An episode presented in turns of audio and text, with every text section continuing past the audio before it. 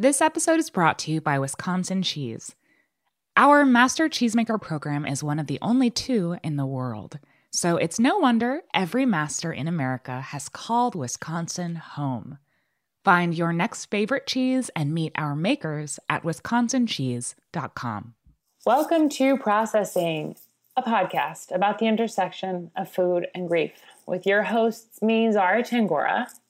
And me, Bobby Conforto, your mom. Oh, hi, Mom. I'm your daughter. How's it going? I'm so grateful for that. Uh, I'm so I'm grateful for you too, and I'm also grateful for our great guest today, mm-hmm. who is a great friend of mine. Um, you must see how many times I can say "great" in one intro. Um, we are joined today by my dear friend uh, Erin Brady, who I just absolutely adore. One of those people. It was like love at first sight for friends for me and Erin, and uh, yeah, she's a wonderful person. She comes on today to talk to us very candidly and openly um, about her and her husband Anthony's uh, years long experience and struggles with uh, IVF and with infertility. And she was really just so open and generous um, in speaking about it. And it was a wonderful conversation, a very enlightening conversation, and very deep. She's a beautiful person. and she re- she really brought her spiritual beliefs um, forward to help, you know, to, to discuss how she healed and also to help other people in their healing. So many things that she said apply to any kind of loss or trauma that anyone would have. Yeah, it was really wonderful, a wonderful mm-hmm. talk. And Erin's a wonderful person and just so warm and wise. And I mentioned in the show that her specific way of speaking and her, just the way her mind works and then translates to what her mouth puts out is mm-hmm. really uh, exceptional. And I love her, and she's a wonderful mm-hmm. human being. So thank you to Erin. Uh, and I, I, know you guys are going to really enjoy this episode. And um, also, just wanted to quick say, just a little reminder that you know the way we grow the show is by rating, reviewing, and subscribing. Um, and we would so deeply appreciate uh, if if you guys wouldn't mind taking a minute to just maybe leave a quick review for the show, a, a five star rating if you enjoy the show. Um, you know, just press that subscribe button. And then also, I mean, the best way to grow the show really is also tell tell a friend, you know, and um, of course, folks who are going through um, a grief a grief experience. Hopefully, this would be a helpful resource. But I think also just people who are going through life. You know, there's we're so lucky. The whole the whole thing that makes this show great is the people that come and join us and are willing to share their stories and their experience, their life experiences, the different ways in which they meet the challenges of their grief in their daily life is so beautiful and they have such wonderful insights. And so really like they're the people who are making this show awesome and uh, valuable and um, useful. And so we really are thankful to them and we hope that you know if you like the show you tell a friend Bobby's nodding her head. She agrees. okay, guys. Well, enjoy our conversation with Erin, please. And um, yeah, take care of yourselves and each other. Take care. Bye.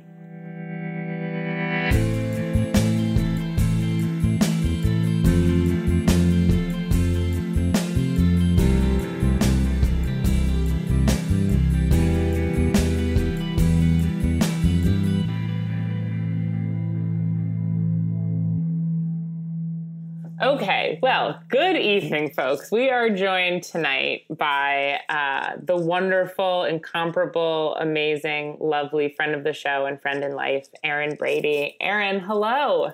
Hello, Zara, Bobby. Hello. Hi, Erin. Hi. Hi. It's so funny. It feels like we've done this before. we had some technical difficulties, so we've we've said hello a couple times to each other, but I feel like this is the time we're ready to kind of really settle into the episode. Um, Erin, we have a wonderful origin story. Um, Erin and I met uh, atop a hill in Tuscany um, at a friend's yoga retreat. Erin was a teacher, and I was a cook, and the rest is history. The stars aligned. It was it was fate. It was fate that brought us together. I believe. It was. We fell, I've said this now, this will be the third time saying the same thing, but I deeply mean it. We fell in friend love. And I think that's like can be the same thing as when you meet somebody romantically and you just know and you just kind of fall for them. Like it really feels like that sometimes with friends too. And that's how it felt with us, I think. Kindred. Yeah, kindred spirits. Um, so yeah, Erin, you're joining us from what feels like my home away from home at this point, Milwaukee, Wisconsin. The great state of Wisconsin. The, you know what, guys? Wisconsin is a great state. I love it. Y'all have like some really good food and beverage traditions. Now let's not Cheese tell curds. too many people here. I'd like to keep it off the radar a little bit. I know it's gonna be the new hotspot. I'm telling you, I really, I really, really like Wisconsin. It's beautiful. There's abundant dairy and liquor, and for me, that's really all I need. Bobby, have you ever been to Wisconsin? I've never been there. No. Well, we got to get you over there. It'll It's surprise amazing. you. Feeling- It'll I- surprise you. Yeah. Oh, there's a lot of farmland, correct? There is. There is. There's also a lot Yeah. of North Woods. Um, you know, it, there's a lot of lakes. There's there's more than cows in Wisconsin. Um, but yeah, there there is some some dairy stuff here. Yeah, it's a one. It's a really cool place, and I just have felt lucky to like not only get to know you, but your awesome husband Anthony, who is a firefighter. And actually, we're recording the show currently, like about one week after 9-11, and I didn't even really get a chance to talk to you about this because you know Anthony is a firefighter in Milwaukee, but I know obviously it's such a intense bond and like brotherhood for firefighters like across the country. How was how was 9-11 for you guys, like and for him and the the firehouse? Yeah, um, you know, and especially Anthony's on a special team here uh, called the HURT team. It's the Heavy Urban Rescue Team, and they actually uh, do training with some of the um, guys from New York. So they've they've all gotten to know each other um, through training and um, also through some some other um, very cool programs that are put together to help guys in the fire service understand how to you know regulate their um, body systems when they're under extreme pressure and um, just to be prepared for those kinds of scenarios so anthony has kind of made it a, um, a little bit of a, a tradition the last few years to actually go hunting and be gone during 9-11 um, Mm. But I did go to the Milwaukee Fire Department puts on a really awesome 9/11 ceremony. There was actually a retired captain from FDNY here um, that was speaking during the ceremony, um, which was quite poorly attended, unfortunately. But Hmm. So um, interesting. you know, I feel like it's 20 years, and some people don't um, think about it as much anymore. Unfortunately, it's our front line gets um, put out of pole position sometimes, which I think is un- unfortunate. But um, the the fire department does a, a a really really good job um, making sure that the day is recognized as it should. Um, but Anthony was in Colorado elk hunting, so. Hmm. It's interesting that he does that, and it's like a it's a very unique but beautiful way of self of taking some self care time to like you know just connect to nature and kind of Yeah, sink into that. definitely nature is his healer for sure. Yeah, you know, I kind of chatted with him when last time I saw you guys in Milwaukee, but I, truth be told, I had had a couple of beers, but I want to talk to him more about this, about just, I've been dying to really talk to a firefighter. I know Bobby and I both have wanted to get um, a firefighter on the show to kind of just talk about that very specific um, experience with food and grief, because obviously food is such a big part of, um, you know, the firehouse and grief is something that firefighters deal with all the time. But you know something that we you and i have talked about but i would just love it if you could maybe share with our listeners a bit like and this isn't even what we're going to talk about today but i am curious and i think it's an interesting thing to talk about. As the partner as the wife of a firefighter and your husband is going into you know very dangerous situations on a daily basis and spending a lot of time away like how is that for you on the other side you know because we think about the bravery of the of the first responder of the firefighter going into these dangerous situations but there's also like this immense bravery on the side of the partner i don't know i'm just interested to hear about that Yeah, you know, um, fellow fire spouses and I talk a lot about how um, you know it it takes it definitely takes the the right kind of person to um, marry a firefighter. Um, you know, there's uh, there's there's things like, for example, in Wisconsin, it always snows when he's on shift. So you know, the hmm. driveway and the snow plowing, and right, we make jokes right. about that. But um, it's I, I will tell you that um, the glamour of it goes away very very quickly. Um, it's it's the the thing that I think I have learned the most um, is that you know his crew comes first in situations especially ones where you know if something has happened um, they he has a captain that does a, a really amazing job of making sure everybody sits around the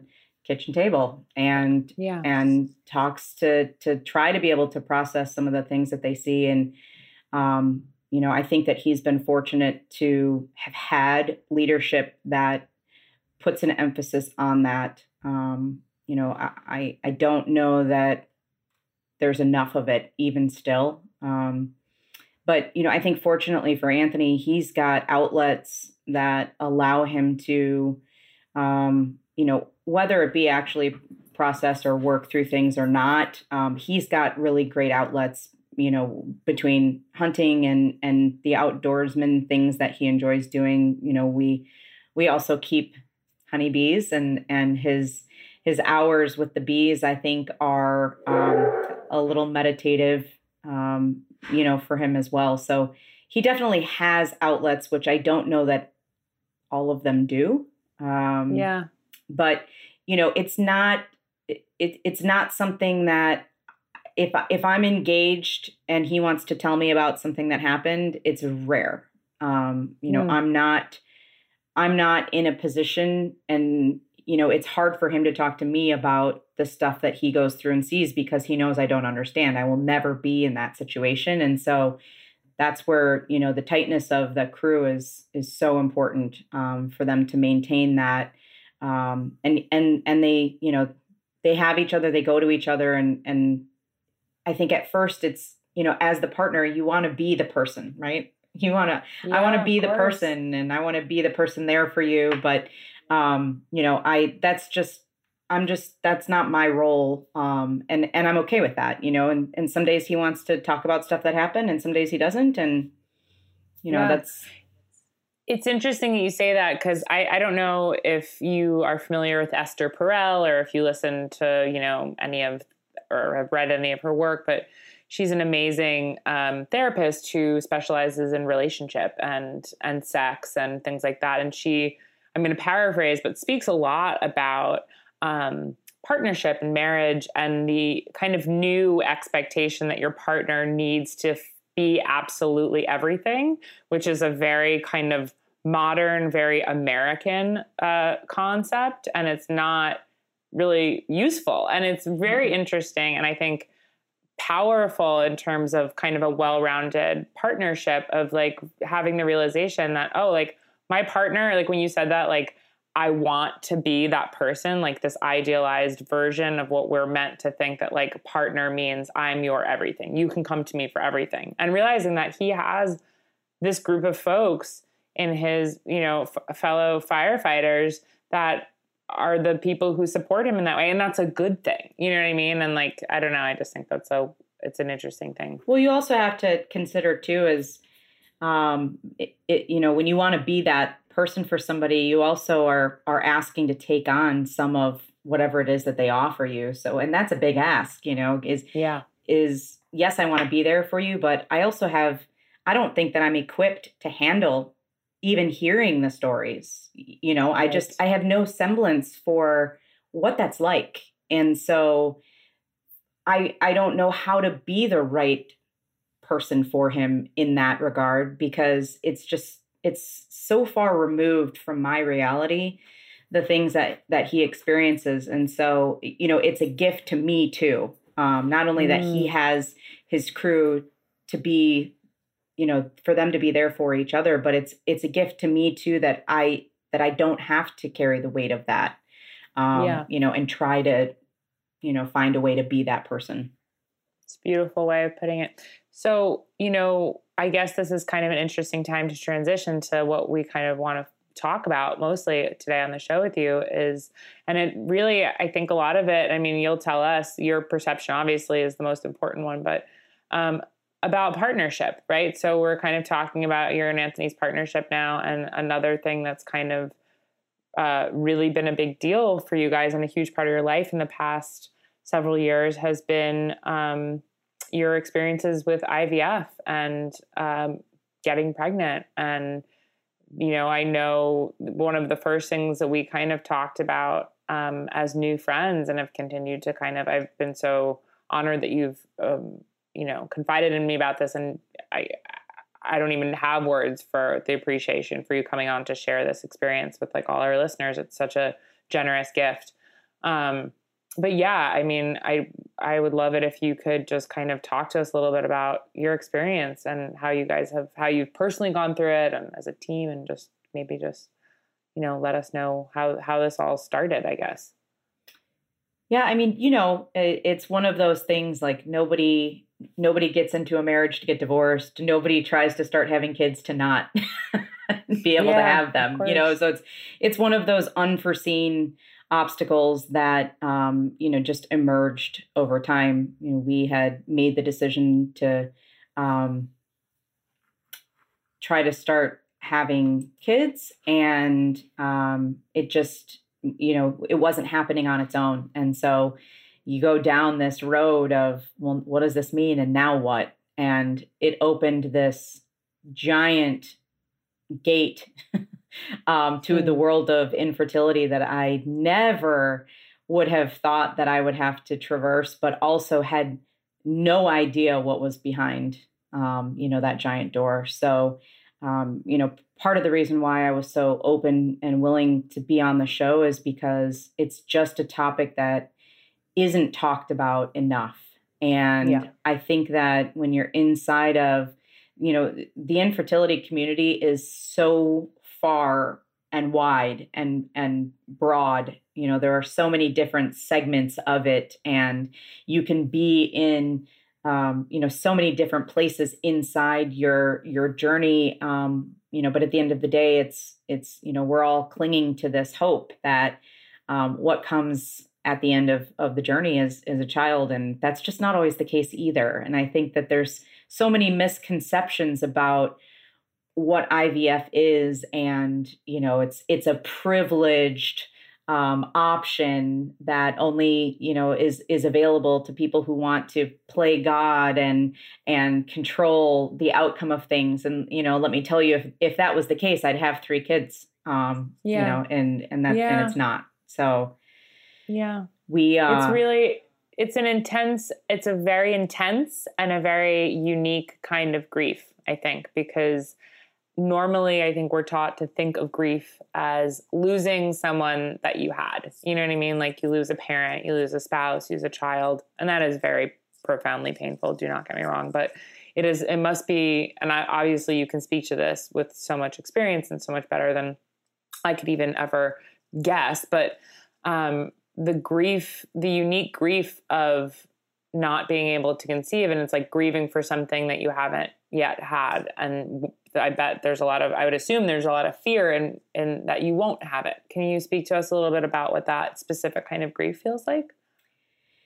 Yeah, yeah. I mean, you you definitely nailed it. Um, you know, to at least for me, to a degree, I think that um, it's you know, what's the saying about you know, God laughing when you make plans. Um, it, but it's it's we have this like perception of the the, the direction we think things will go and and you foresee this life that is inclusive of you know maybe it's a, a, career maybe it's a spouse maybe it's a house in the hamptons maybe it's children maybe yeah. it's whatever it is we get these illusions of of that's the way that i picture myself in my life and when those things don't happen it's you know it is the grieving for something that hasn't happened yet but um, you know there's there's just such an insurmountable amount of pain inside of the fact that oftentimes with in vitro fertilization, there are no answers either. So it, there's a lot of trial and error in,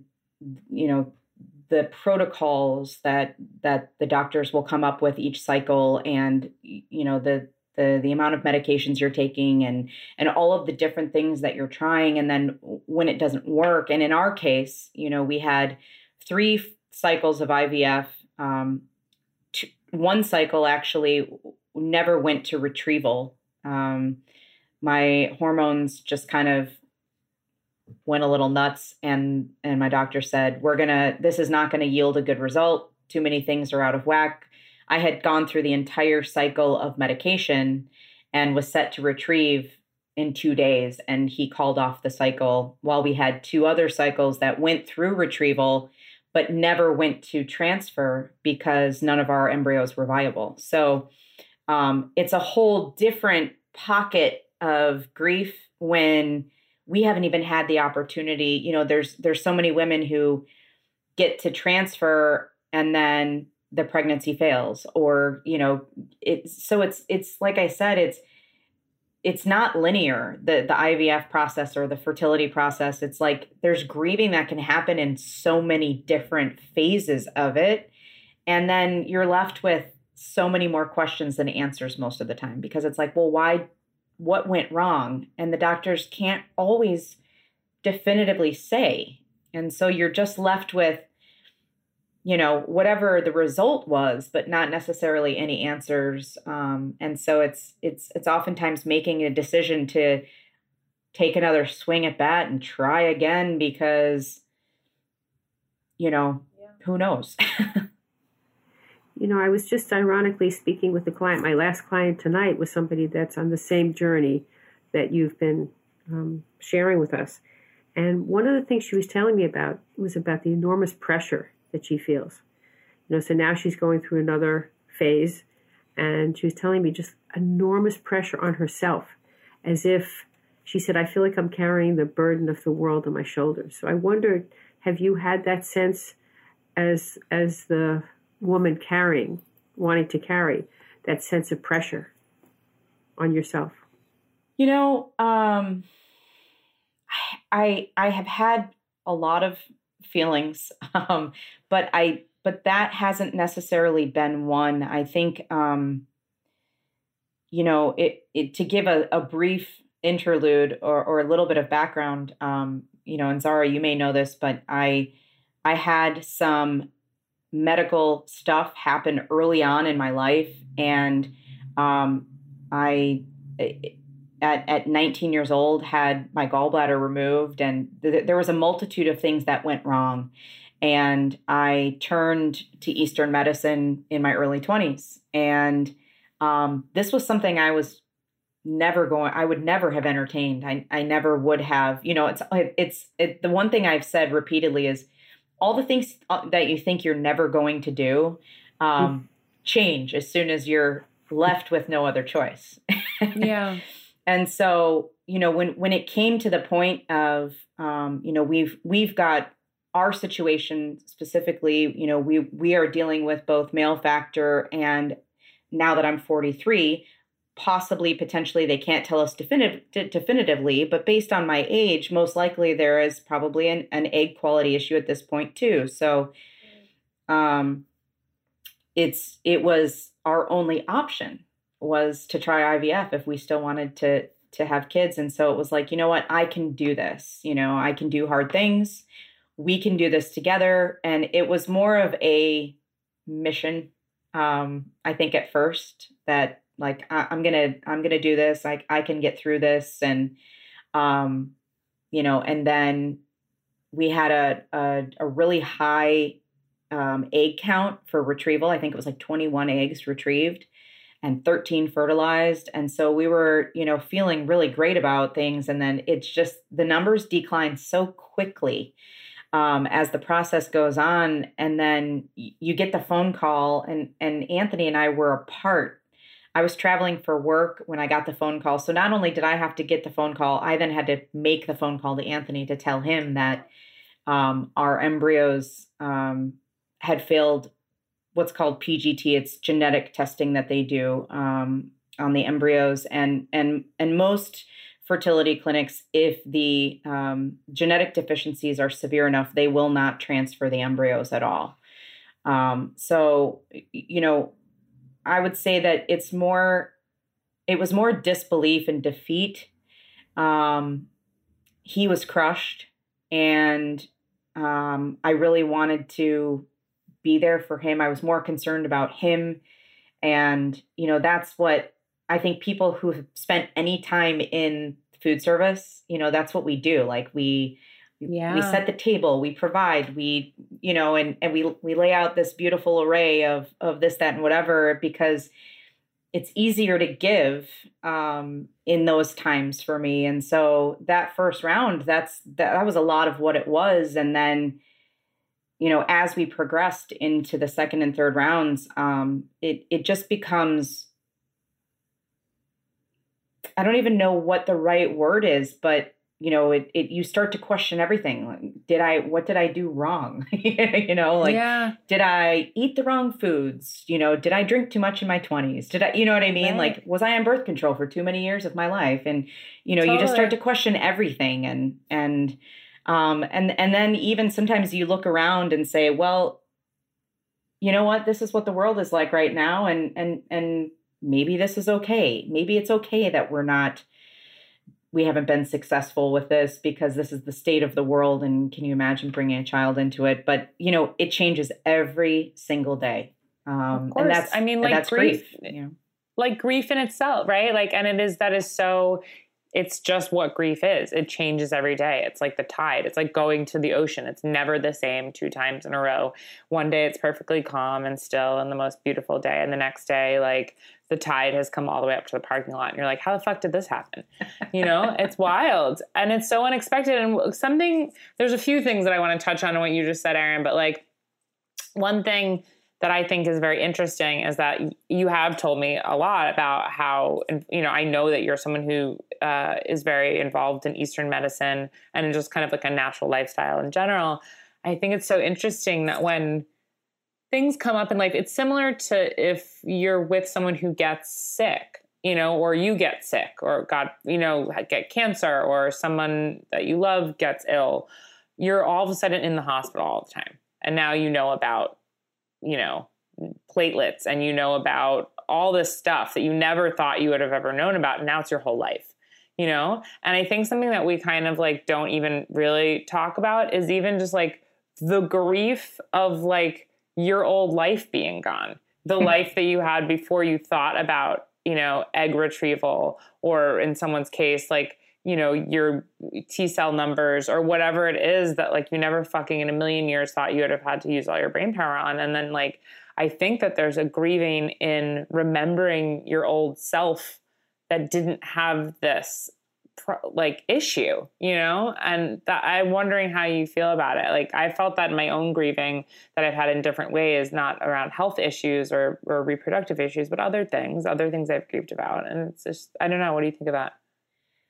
You know, the interesting thing is that um, between studying Eastern philosophy from a medicinal standpoint, but also spending many, many, many, many hours um, training to be a yoga teacher and continuing training, um, Eastern philosophy is obviously heavily ingrained in that. And um, I think that there is comfort for me in the sense that, you know, that is my support system um, you know, I, I, you know, Italy is a perfect example. I went to Italy on the front end of our first IVF cycle, and I brought three journals, expecting to have had pages and pages of things that I, I needed remember. to, to like. I was going to have these moments of, of thought, and and it was silent. It was silent. I, I, I believe that that all fell into place because I needed that space to prepare me for what was coming and i'm grateful for it you know there's a um, there's actually a, a hindu goddess who um, talks about the concept of of never not being broken. And you know in in the brokenness is is the whole. Um, and so recreation of self and never walking the same path down to the river and um, finding comfort in the discomfort. And so all of those things ha- are are part of me because of of the studying I've done and and um, you know I find reassurance in that. Um, I don't I don't grieve my old life. I don't mourn my old life because I am a product of everything that happens to me and and I'm not this isn't lip service, you know. I've No, it's, I've- it's you know been through I've been through a divorce and I you know so it's like everything that happens I I fundamentally believe that you know it's it's building me up for me tomorrow um and that doesn't make it any easier to go through um Mm. and when you're inside the shit you know it doesn't make it smell any better but um, totally yeah. it but it is you know there is there is this waiting almost wanting for well something big is obviously coming and i don't know what that is but um you know it's this this preparation this space that i'm learning to um you know we zara we talked about this you know grief is the hole is like a hole in your heart and it never goes away you just grow around it and um you know there's there's a lot of that for me. I think that it's all happened in due time. It's all been appropriately aligned um you know to help support me through this but you know where it goes from here is is is still the question you know i don't know what's next. Hmm, that was that was beautiful. So I have a question for you, Erin. Because you know you're describing so much compounded grief, you know, layers of different types of disappointment. Do you, have there ever been ways of letting go, like rituals of letting go of some of it? Because you're right, we are layers of all our experience, but sometimes we can also, in our processing, try to let go of things so that we can make room for new things.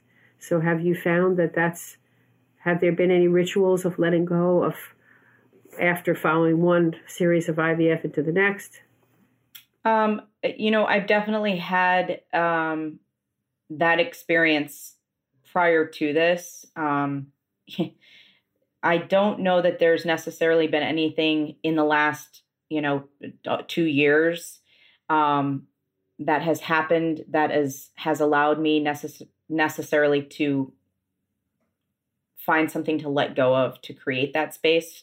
Um, but what I will say is the end of our last, our third cycle ended last October. And so we're coming up on a year of intentional space that we created to just mend, you know, mend ourselves, mend our marriage, mend our bank account, mend Yeah. mend everything and it was a it was a long journey back to myself that I knew I needed and that came through nourishment with spending time with the right people. It came through nourishment with spending time with my my practice making sure I was getting back to practicing yoga for myself not just teaching. I actually stopped teaching um, and took a break because I didn't feel like I had the capacity to give in that way for almost eight months.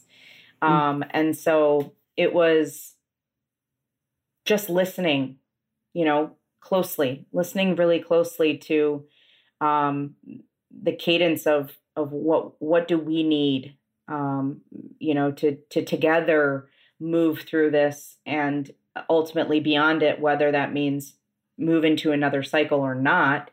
Um, Right. you know we've had some growing that we needed to do. And so i just created as much space around me as i can. I set different kinds of boundaries um, with even family um, said no to a lot of things over the last year and That's a good. um, that's a positive thing. I think just to quickly intervene, saying Yeah. no to things, I think is a really important tool in kind of healing.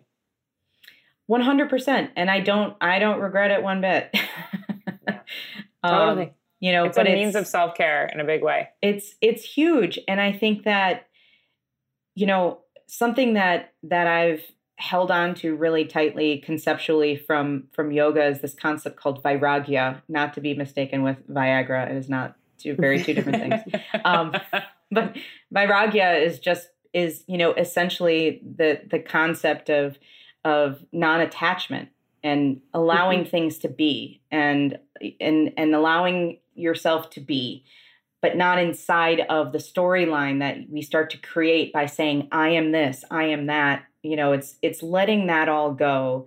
And i'm Erin and i have infertility and like those are two separate things you know it's it's it's part of my journey but it's not who i am. And so you know there's there's a lot inside of that which you know i mean i have vairagya tattooed on my body. That's how much that mm. concept is important to me. Mm, so mm-hmm. um it's but it's reminders you know you have to come back to that every day. It's like meditation. It's you know it's that the the brain of a puppy. You, you easily get distracted and you have to remind yourself to keep coming back um you know not to get caught up in the storyline but also not to get it caught up in other people's storylines. And so the mm. space is so crucial because not only is it my healing that has to happen for me, but I don't have time for your shit.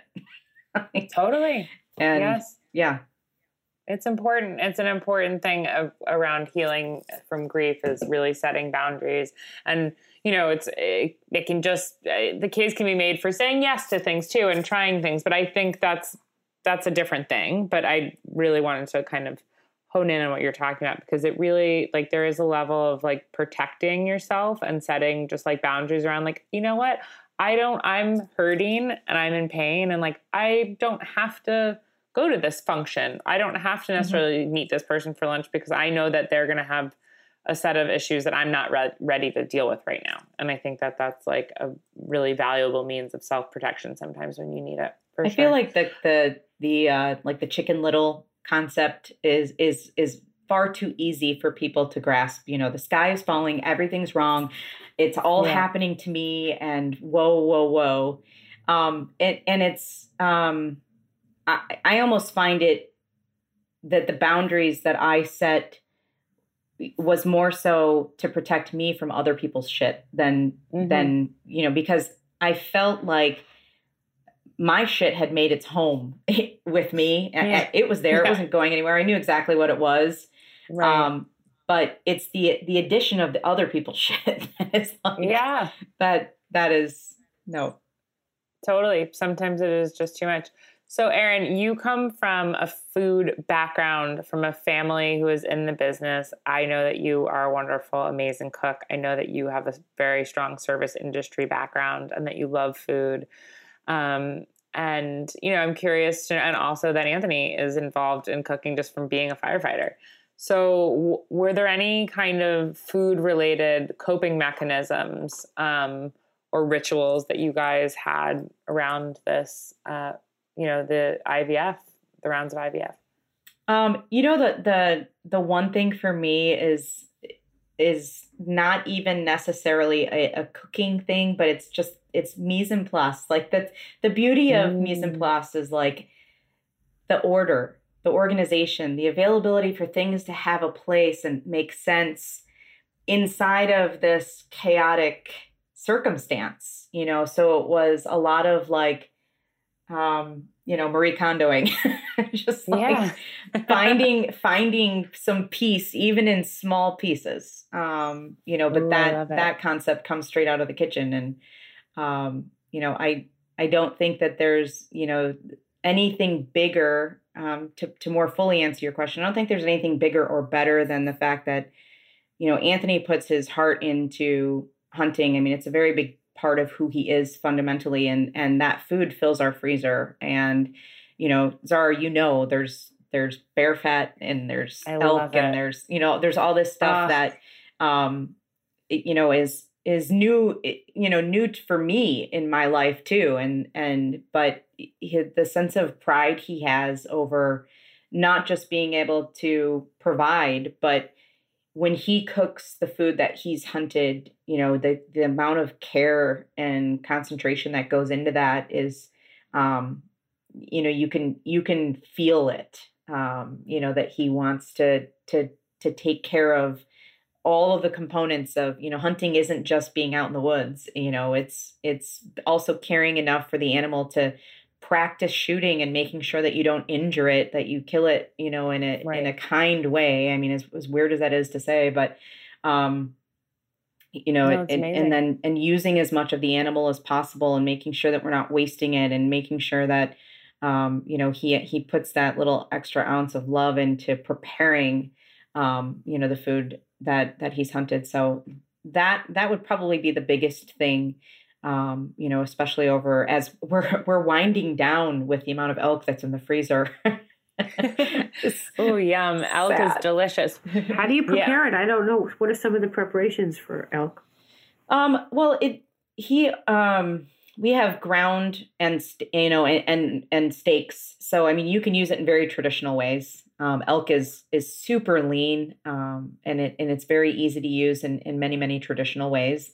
Um, bear, I think, is a little bit uh, trickier to work with. Yeah. Um, but you know, so he's he's made some stews and chilies and soups and stuff with the bear, but you know, you really got to cook that trichinosis out. So. Right. Yeah. You got to boil that bear until oblivion, as the old saying goes. you got to braise a bear for hours and hours. Braise it, baste it, broil it, bear. But we Um, had like no, elk shanks that we um, slow cooked, and um, we had a Mm. bunch of. Uh, Anthony used to collect sap from the maple trees on our property, and so every year we would have a party on the boil day for making maple syrup. And um, the last uh, party that we had was before all of this started, but you know everybody would come over, and we had elk shanks in the oven, slow cooking all day, and then Ugh. we made like a taco bar um, with the shredded meat and you know stuff like that is really because it's so unique you know there's there's there's not a lot of people that will be able to say you know i actually killed this animal and i processed this animal and Mhm, and you yeah. know prepared the It's meat and, and like now it's on the table it's it's rare anymore you know that that's Yeah. the case it's beautiful and it's like actually a really wonderful honoring of like it's it's an i think that hunting when you you know hunt animals that you eat and utilize um, i think it's really beautiful because it combines a lot of things you know anthony you said it for last week went elk hunting in colorado. And so that's like good for his spirit right? He's in nature he's doing something good for him but he's also like you know hunting for an animal that's going to provide food for you guys and like really using it and like cutting out all of the kind of you know carbon footprint of commercial meat industry. It's a it's a beautiful thing to do and i think it's i think it's really awesome that you guys do that. You guys for living in a city you really live i mean of course milwaukee's a different kind of city like you have a big backyard but you guys really live off the land the most of any people i've ever seen in an urban area like the honeybees the garden, the hunting. It's really amazing. I'm really just inspired by your guys' way of life and uh, also by your marriage and your ability to be teammates. And I know nothing is ever perfect, and it's it it must be incredibly difficult to get through this kind of situation. You know, I mean, I think it probably, and I would love it if you would speak to it from your own personal experience, but I would assume it probably pushes your partnership to the max limitations in some cases. Um, what, how do you feel about that? What's been your experience? Yeah, um, I, I would say it pushed us beyond the max. Um, you know, we we I, I would probably say about a year ago that we were pushed probably the closest that um, we could to it not working. Um, and it's just you know when when things are in that many pieces and people two people are so broken um you know it's i don't have enough to be there for you you don't have enough to be there for me you know it's we're walking around like shadow selves you know of, of ourselves and and so it's it it feels hopeless in those moments but um i- you know nothing is permanent and i think that the availability to heal comes from just you know those those infrequent moments where maybe we would catch each other's eye and and you have that like i remember you you know i i remember you. I remember us i remember you know how our story started and i remember why we're doing this and and then you you keep reminding yourself of those things and it and it builds everything back up and you know, I um I'm officiating a wedding next month and so I've been writing the script and in mm. in the writing as writing always is, right? There's catharsis in it. Um but it I was I was making a connotation to um, the book The Alchemist, um, but also the concept of you know honeymoon phase people confuse that with the best part of a relationship. And um, I, I, can tell you wholeheartedly and personally that, um, you know, until you walk through the proverbial fire together and you find yourself, and, and maybe it is in pieces on the other side, but that it's that we went through this together and we survived and you know the scars may be evident forever. Um, but that kind of love and relationship to get there is beyond you know any honeymoon phase. Um and unfortunately it's not easy right? Like if it was easy everybody would have it and everybody would do it but um Absolutely. It's it's also easy it and i would say it's just easier in general to quit you know like things are hard you know things aren't working. This isn't what i had pictured. This isn't what i want. And the the the thought of just walking away and starting over is actually easier than staying yeah. and fighting and working through it. And so then you you you you eventually have this badge you know that you can carry in your marriage and say um you know nothing actually needs to be said nothing needs to be spoken it's just this unspoken you know we've we've been through this we can get through anything we um, survived. Yeah, we survived. So um, and continue. Not that not that you want to invite. I you know I don't want to say it too loud into the universe. Like yeah, we can go you know through anything. but that's the thing, though, is that these things that make you a stronger person and a wiser person and a deeper person and someone who might have gotten to see a little bit more of life in this short time here those things are rarely pleasant. You know what I mean? The pleasant things are wonderful, but like, man, the things that shape you are so fucking painful. They really are. They're awful. And if you were asked, would you like this awful thing? I'm telling you, when you come back on the other side, it's you're gonna be better. You'd be like, no, thank you, I'm good. You know, and but we don't get to we don't get to choose. It doesn't work like that. Right. Because a lot of that awful stuff we're talking about just happens to us it happens, and it's how we meet that. You know, what we find inside, how we dig deep inside to meet those challenges. And when you're doing it as a as a couple, you can do it at off times. You know, one person's meeting it one day, the other person isn't, and then to be able to find those times when you can really recognize in each other and in yourselves how deep you've dug. You know. Mm. I loved when Erin, when you just said sometimes you catch a look and you go, "I remember you." Mm. that like made me choke up. Really, it's mm. really it's really profound because I think you know, mom, and I know you've had like lots of couples who have, you know, gone through the loss of a child and gone through other really intense things that like can really break people apart. And even if you don't have a trauma happen, you can still just break apart. There can be infidel, all kinds of things break people as couples. It's really difficult to be in a marriage or even just a long relationship. And I think so many times people never get that look. You know, you just you don't even stop for that moment when you catch someone's eye.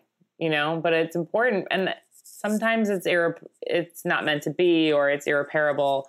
But a lot of times it isn't. You know what I mean? And a lot of times it's just broken, and and things like what you guys are going through are so difficult. It is it would be impossible for it not to like chip away. You know, but it was just really, I think, profoundly beautiful to hear you speak of it that way. And the way you speak in general is profoundly mm-hmm. beautiful. I the first time I ever took your yoga class, I was like, man, this is the best yoga class I've ever been to. And for nothing more than the fact that the way you speak is so earth shattering. Sometimes you just have a way of like cracking it all open. You know, you're very eloquent and just poetic and kind of just a mesmerizing. You're your cadence is really just remarkable and your vernacular and your whole way of being and yeah it's just a pleasure to hear you kind of speak about your experiences it's very profound that is true I think one thing that I want to just also hone in on, which is very specific to your story, Erin, um, and your experience, and we've touched on this in this conversation, but it really speaks to grief in a larger scale is that feeling of disappointment. And what is disappointment more than like, I wish it wasn't so? You know what I mean?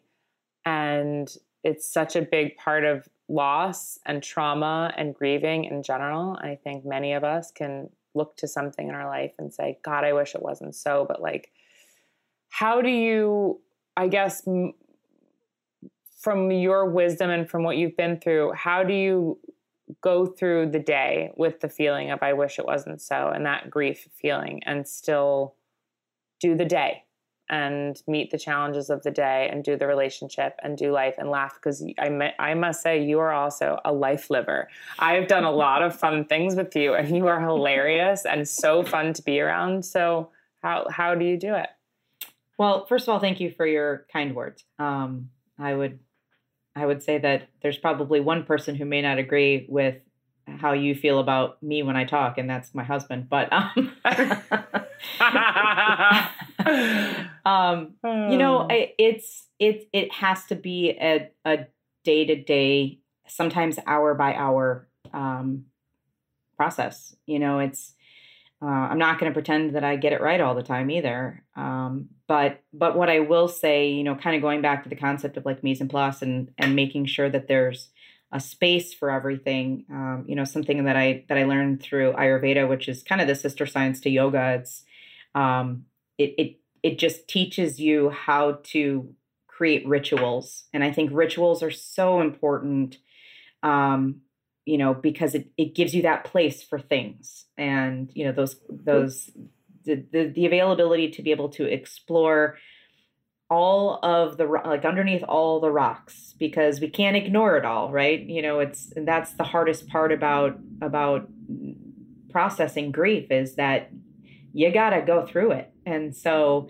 um, the rituals that I've learned how to create, you know, from my own practice and and meditation to even the ritual of the you know the certain herbs that I take and the time that I take them and and you know the hot water and the all the things that I do is is part of my way of coping. And the days that I miss my rituals um I feel it. I, you know, I, I don't feel as good and, and I'm off a little bit. And so it gives me something to hold on to that is constant, you know, and it's kind of like, you know, with mise en place, it's like the, the zucchini always goes here.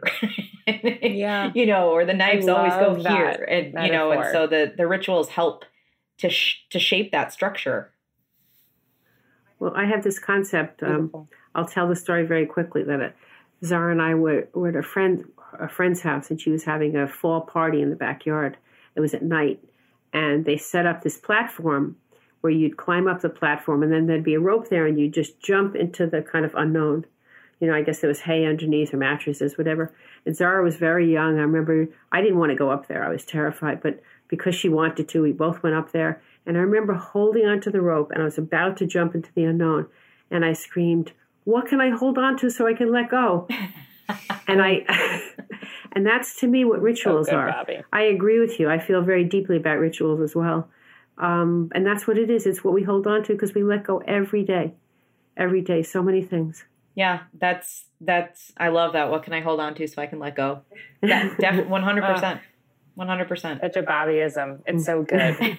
Um, so, Erin, kind of as we close out our show each week, we always ask everyone the same couple of questions because I think that it is so fascinating how differently everybody answers this question. No two people have ever said the same thing.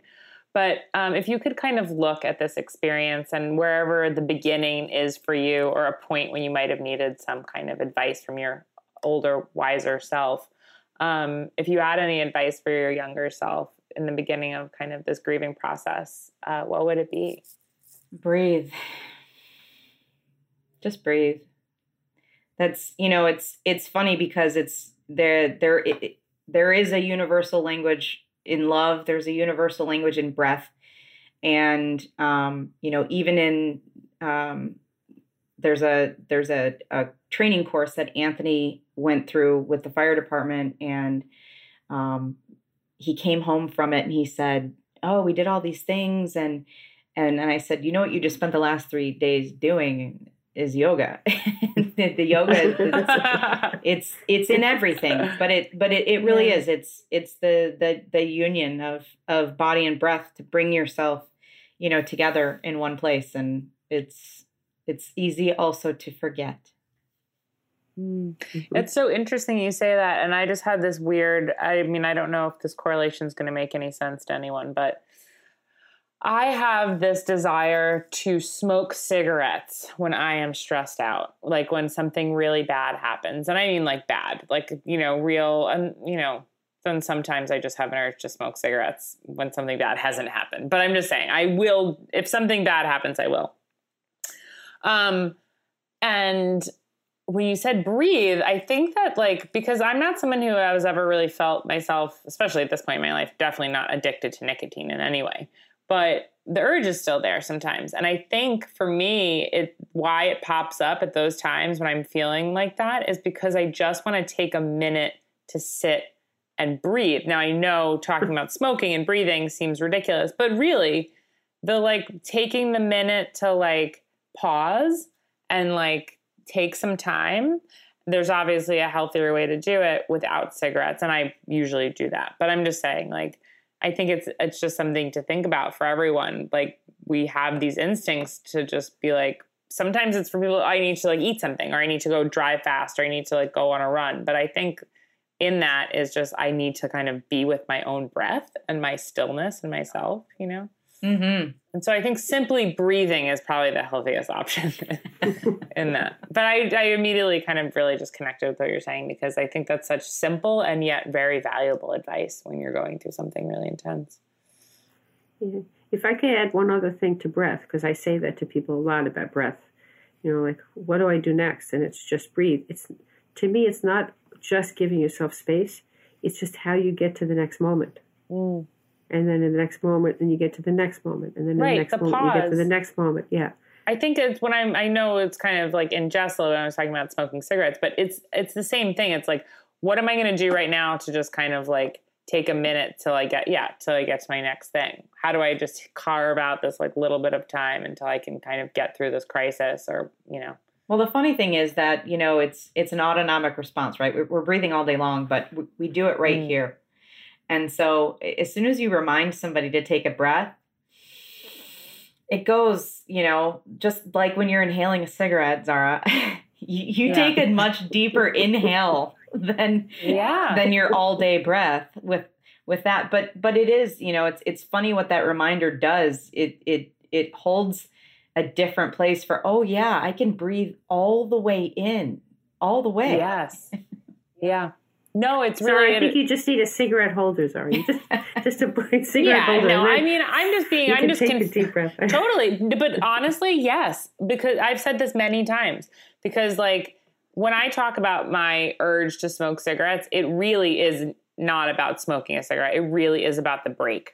It really is about a break, and you know what I mean. And I think it's just an interesting thing because a break is a breath, and it is yeah. actually like touching base with like, whoa, I'm having like a moment of like just peace right now and of like re recalibrating. Mm-hmm. Um, we also like to ask everyone, and this can actually happen for us because we do share, share meal, meals together.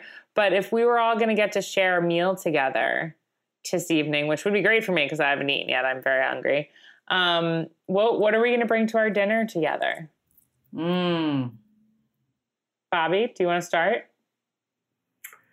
Well, I have a couple of things spinning in my head with different images of zucchini and different things. But Ooh. what I really would like to bring is um, my poached peaches.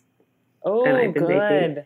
because we came upon a batch of the end of the summer peaches where they looked so beautiful, and when we bit into them, they just weren't the right texture. They were mealy, and I bought Zara bought me from the farmers market twenty peaches in this beautiful bowl, and everyone one after the other was ah ah so I just took them all and poached them with a little maple syrup, little teeny dash of maple syrup, and a little lemon, and they were yummy. So I would make some poached peaches with yogurt. Ah, delicious! I love it. I'm going to bring something in as a homage to Erin and I's friendship.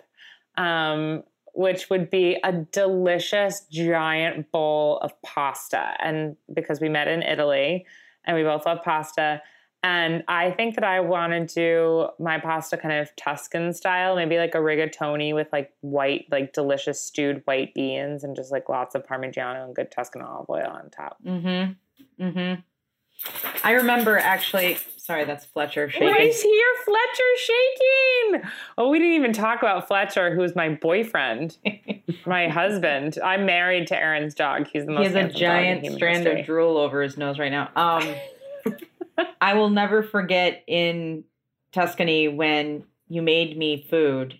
Um, it was also when I think I burned the handle of um, the maca. Oh yes. yes, we're, of the mocha. We're, of the we're in this, pot. you know, kind of in like a, a, a professional kitchen where I'm I'm out of my realm there. You know, the burners are all this big and the flames are this big and um but the the first bite of food that you prepared for me, there's just something about somebody preparing food for you that it it always tastes better than, you know, when you prepare food for yourself, but I knew then I knew then it was love.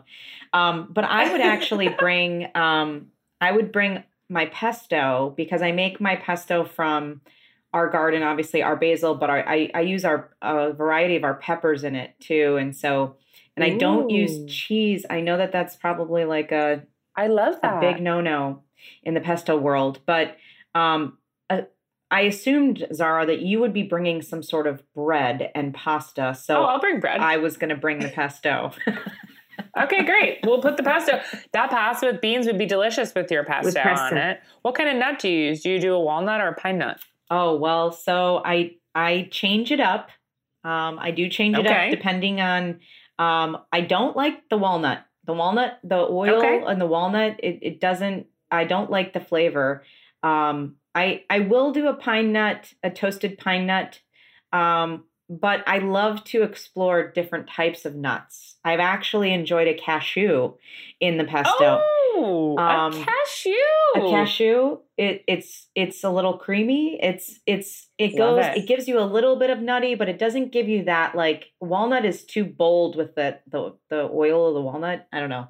But I like to no, explore the different nuts in the pesto. Can I tell you something? Yes. Now I feel like we're on the episode of Saturday Night Live with the sweaty balls. It's a very, very similar tone.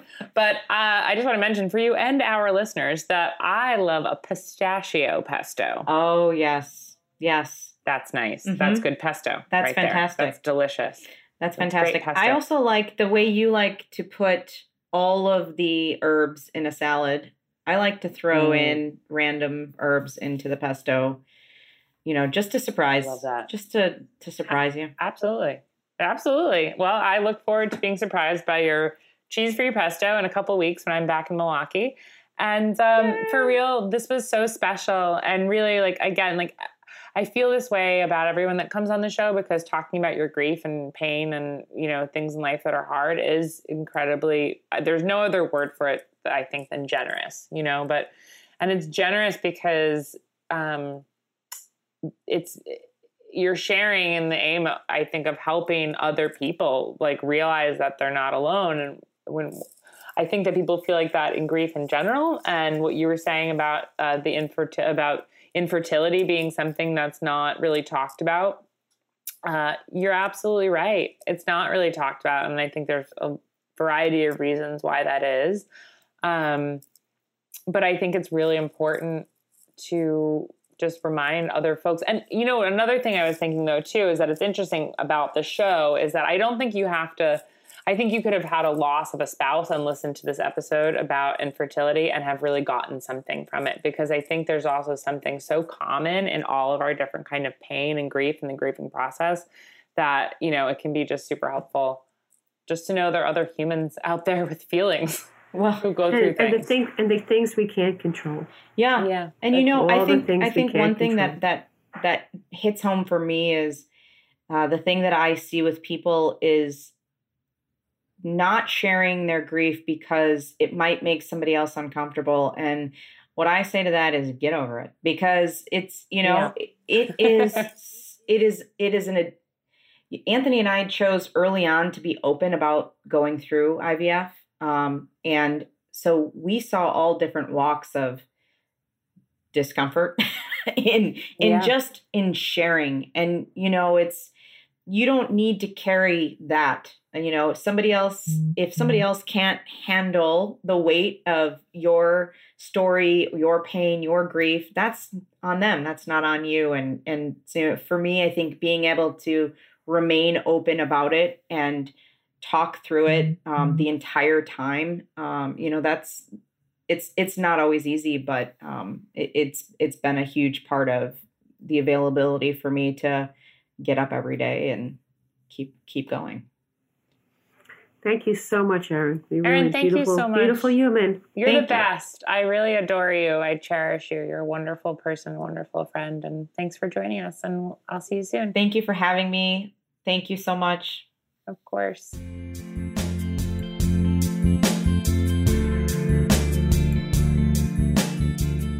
This episode is brought to you by Wisconsin Cheese. In Wisconsin, cheese is our thing. Wisconsin is the only state in the country that requires a license to make cheese. From curds to cheddar, blue to brick, Wisconsin cheesemakers can do it all.